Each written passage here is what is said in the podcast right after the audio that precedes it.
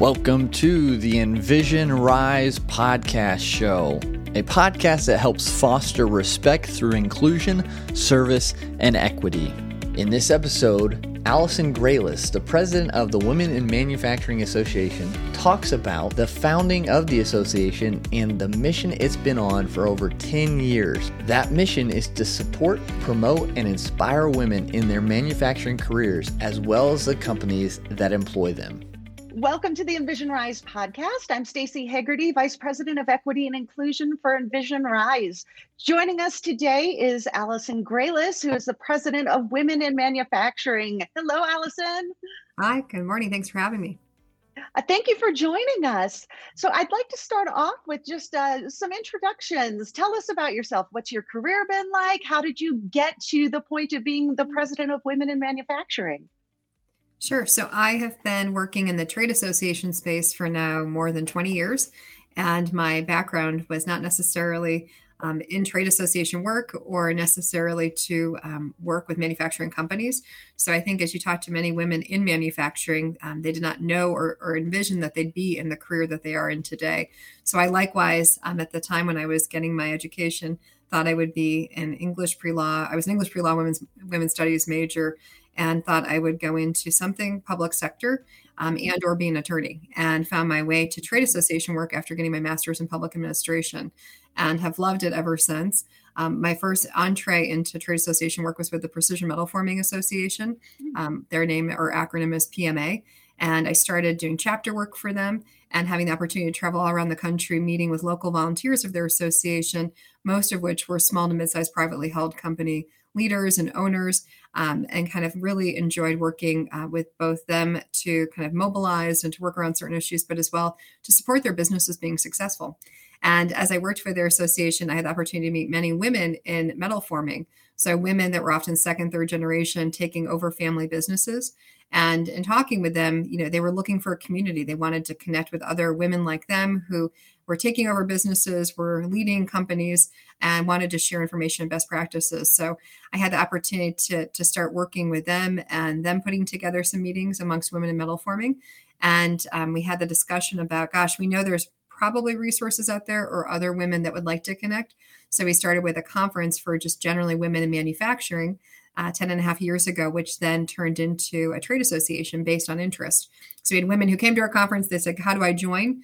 And I quickly created a business model and kind of founded what is now the Women in Manufacturing Association. And we started welcoming members, um, which we started with individual members. And now we have four classes of membership. So it's been a journey over the last 10 and a half years, um, but an exciting one. So let's talk about women in manufacturing and how uh, tell me about the trade association. What are some of your goals? How many members do you have? Yeah, so our organization has has grown year over year, which is exciting. And our trade association space, you know, we're very focused on our mission of supporting, promoting, and inspiring women in manufacturing careers and the companies that employ women in manufacturing. So, as we look at our organizational goals, our, our key objectives are to help women um, retain their positions in manufacturing. Our goal as well is to help them advance in their company and in their career and to provide them the right resources to do so. And then likewise with our corporate members, which has been a growing class of membership for us, you know, to provide them the right resources to help attract and retain and advance their talent. And a large area of interest for them is obviously around the area of recruitment. You know, there's more than 515,000 manufacturing jobs currently open. So, working with those companies to help recruit female talent um, to their positions and, and to help market these opportunities in manufacturing careers. Um, present day, our organization has grown to more than 6,700 individual members, and we now have members in 44 states and 11 countries. That's amazing. That's amazing. And I, I, know I'm a member of the Women in Manufacturing chapter here in Colorado, where I live. Does every state, ha- I guess, nearly nearly every state has a chapter? That is our goal. Presently, we have 29 active chapters. We've launched five in the last year, and we have four more that are percolating and coming soon to launch. Um, all of our chapters are volunteer led, and some some states actually have multiple chapters. So we don't yet have a, a chapter in every state, but we hope to have some um, have that present someday. I'm pretty impressed that you were growing chapters even during a pandemic. So that that's pretty, something to be pretty proud of. Eh, that's awesome. Yeah, it's interestingly to, just a side note that so you know, pandemic we thought would slow down activity for our chapters and us nationally, and Um, that was not the case in a, in a great way. Um, we were able to be a key resource for companies and individuals during a time when they were isolated, not going to work, not able to go to live meetings. So in 2020, we produced more than 200 local chapter meetings, which is astounding. It's the largest volume of chapter programs we've ever produced. And nearly all of those 2020 programs, as you might guess, were virtual. So they were great opportunities for people. And what we saw, people from all over the country were able to hop into a Colorado chapter event or a Texas event, um, even if it wasn't in their footprint. So it allowed for a lot of um, you know outside of their own state networking and making lots of new connections as well as you know the key goal was to, to provide support and connections for people that's amazing. That that's really amazing. I, do you think you're going to continue to offer those kinds of opportunities virtually as, as well as when we get to be back in person together? Yeah, we've talked to our chapter leaders, and they have intentions to continue with some type of hybrid model where mm-hmm. even when it is safe for them to go back to in person meetings, they are planning right now to do um, a mix. So they'll have some live meetings, and then as well, they want to continue after now seeing the popularity and the response to the virtual meetings, a mix of some virtual ones as well. Fantastic. Well, let's switch gears just a little bit. I mean, obviously, women in manufacturing, I, just by the name, you know that it is about supporting women in manufacturing, typically a male dominated industry. So, with your 10 and a half year history, you are definitely ahead of the curve for, for many industries who are just now really starting to take a good look at DE&I efforts and how to diver- make their workforce more diverse and not just make it more diverse, but make it more inclusive, make it more equitable. What have you learned in the last 10 and a half years? So I think, you know, a main takeaway that I have seen in our journey over the last 10 and a half years is that things aren't going to happen overnight. And as we work with companies in our industry, we know it's a slow journey to, to kind of change cultures, to as well kind of change biases. Um, you know, biases weren't ha- didn't happen for an individual overnight, nor do we think that um, breaking those down aren't going to happen overnight. So it's a journey, and I think you know, as we started the organization um, now a decade ago, what we found is that it was really important to have allies to share information, to share resources. And much of that sentiment we share with our companies and our, our, corporate members that we work with as well. So many of them are just getting started in this DE&I journey. Mm-hmm. And so we try to share with them best practices. So we have a, a corporate member community that we do best practice sharing, we do white papers, um, blog posts, and then we do two p- meetings a year of that group. And there's been great value and benefit of companies learning from from each other. You know, why recreate the wheel? And if a company can benchmark with another company or share a template that's worked or been successful, um, that's really important. And that's how we learned as well when we first got started as an organization. I had the benefit of already working with a trade association that was 70 years old. So I was able to take some of their lessons learned and apply them to our structure as a trade association as we got started. And likewise, there were so many like minded organizations that we were able to ourselves benchmark against and kind of learn from them. Organizations like Society of Manufacturing Engineers and Society of Women Engineers that were doing great things. And, you know, we hope and have always aimed to complement our work um, to those other great organizations that are supporting women and others in industry. So I, I think um, patience has been really important over the last decade to, to know that we're making progress. Maybe it's not to the same pace or speed that we'd like, but progress is being made and we've still got a long way to go. And we look forward to increasing those numbers. You know women currently make up about 29% of the manufacturing workforce. Our goal is not only to get to equity or to have more women in manufacturing um, but i think even more important to get more women in leadership positions so that we can change cultures so that we can support inclusion because as we know inclusion is a choice. You know diversity is about numbers. It's about having a certain percentage of people that that kind of match certain categories. Inclusion and equity are choices of companies and so our goal is to work with them on having them really adopt and make those choices to support inclusive corporate environments and as well um, equitable decisions as it relates to advancements and positions of leadership and as well policies. Earlier in our conversation, you mentioned there's over a half a million open manufacturing positions right now. And I'm sure a lot of organizations are concerned about trying to fill those roles what would, what advice would you give to an organization who is that's not only struggling to fill these roles but is also starting to look at diversity equity and inclusion as being uh, paramount to their success in the future? Any practical advice you would give them starting out Yeah, so companies that that's one of the key reasons why companies often find Women in Manufacturing Association is that they're looking for an ally as they look to recruit. So recruitment has been tough for manufacturers for years. It's even more so difficult in our present environment where we have a pandemic that has been very persistent and has, has really disallowed companies from doing in-person recruiting and as well, you know, going to campuses, maybe going places in person where they would normally have found candidates. So companies are, are really being creative, and we're trying to help them be creative as they look at how to recruit a new generation and perhaps a new group of individuals to come to their facilities. You know, as we look at marketing, that's a big piece of how people find opportunities and positions. So we've worked ourselves on marketing and trying to share what modern manufacturing positions look like. But as well, we've talked about co- with companies and talked um, in concert with companies about how do we share the stories of their outstanding, especially female talent and diverse talent that they have in current positions.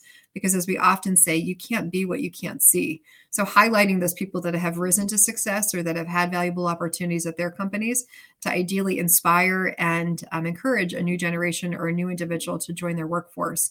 Um, we also have, have added new recruitment resources in the last year or two, um, knowing that companies are really struggling in that space. So we've always had a job board called WimWorks, which helps companies connect with talent and as well women find new opportunities or um, just opportunities that um, you know might be something different or that they might want to pursue. Um, we likewise have just launched virtual career fairs. So we've done two so far. We plan to hold them quarterly, and they've been very popular for both the job seekers as well as the recruiters to find and specifically hone in on female talent that is looking for a manufacturing opportunity. So for all those organizations out there that say we just can't find people to fill these roles and we don't we don't look diverse because we can't find diversity, not correct. We're providing pathways for people to find some of those diverse candidates. Great. Now, I know Women in Manufacturing recently created a DEI task force. Let's talk about that a little bit. Uh, what prompted you to start this task force? What are some of the strategic goals of the task force? How are things going? Yeah, so we we as an organization, you know, obviously part of our mission and part of our our reason for for establishing ourselves was was around the areas of diversity and equity and inclusion so it only made sense to even further focus on that through our programming and events as well as our support services. So we created a diversity, equity, and inclusion task force last year in 2020.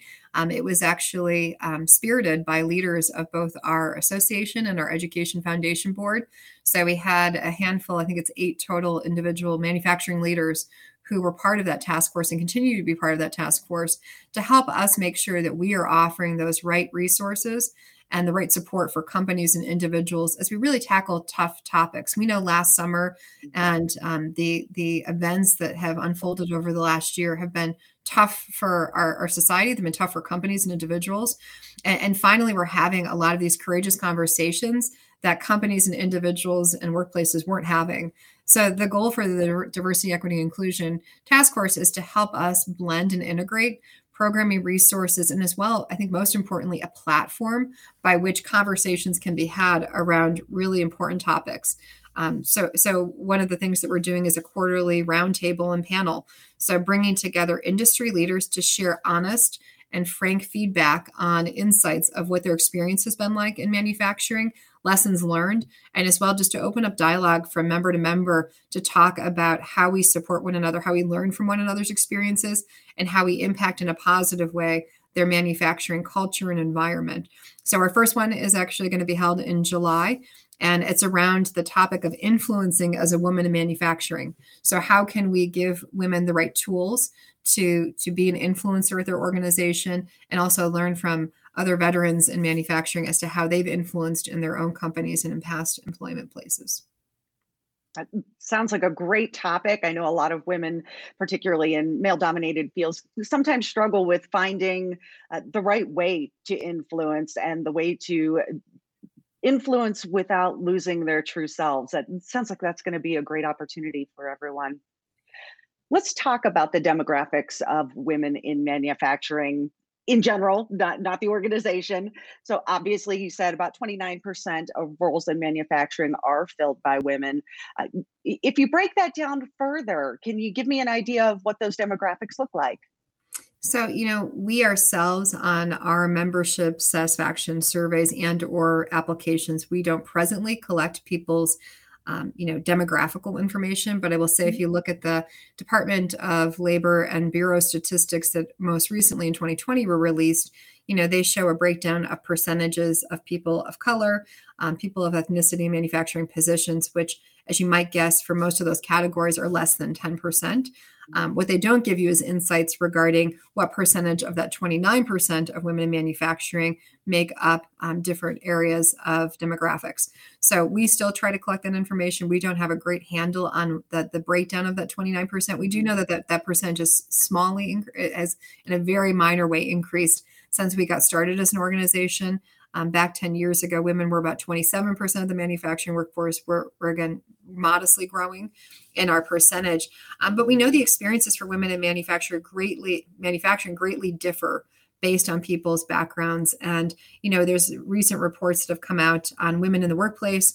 Um, we had McKinsey join us for a presentation back in December of 2020. We have a coalition for women in industry that we created back in 2018, which is a coalition of like-minded associations and i think uh, ipx has actually been a participant mm-hmm. where we talk about how do we have a collective greater impact. So we all care about diversity equity and inclusion. We we, we all care about and have prioritized advancing women in manufacturing. How do we do that together? So in our, our winter conference we had mckinsey join us and they talk specifically about the unique impact and challenges that black women in manufacturing for example face.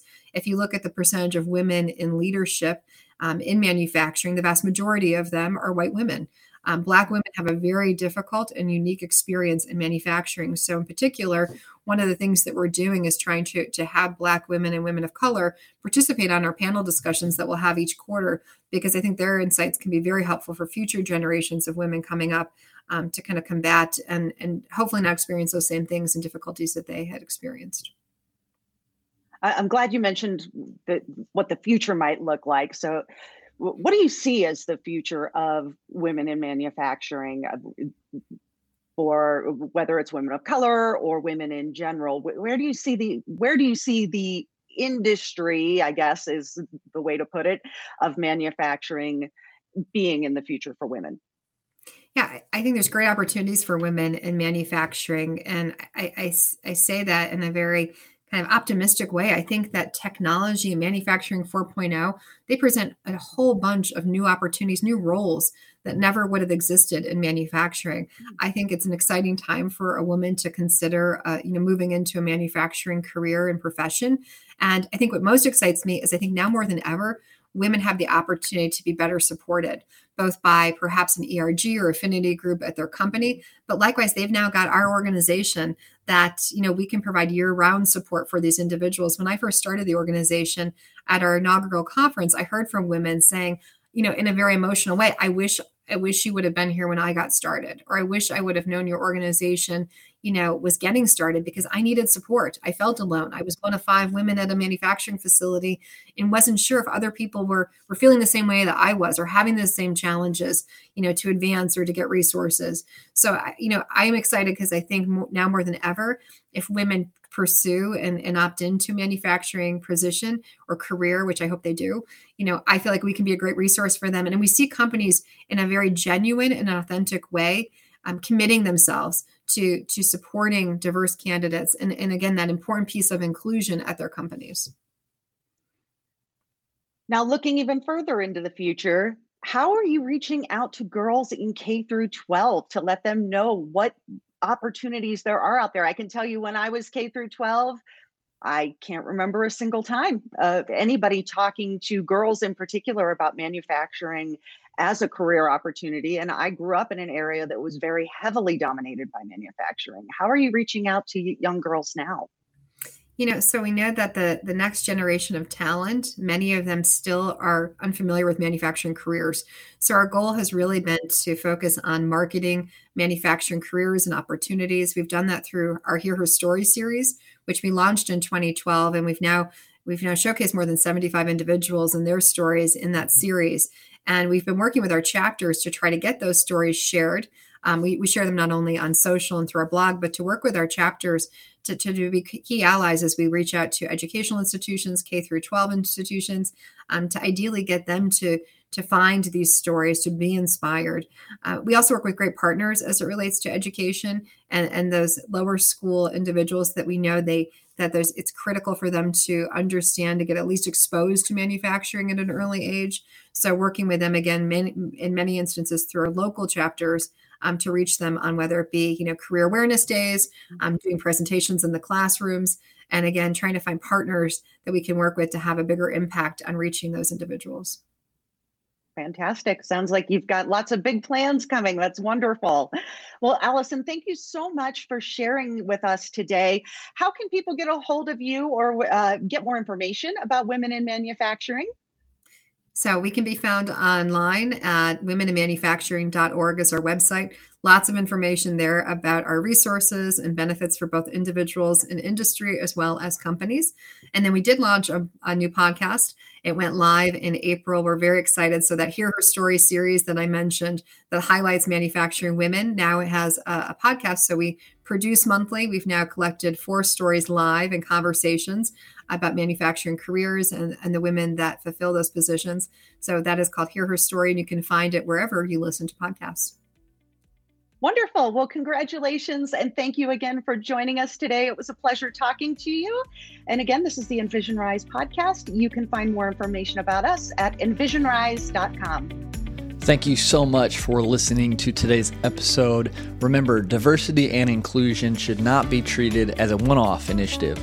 And so, with your help, we can get this message to more people. Subscribe, rate, and review the show, and be a part of making a difference because it starts with you.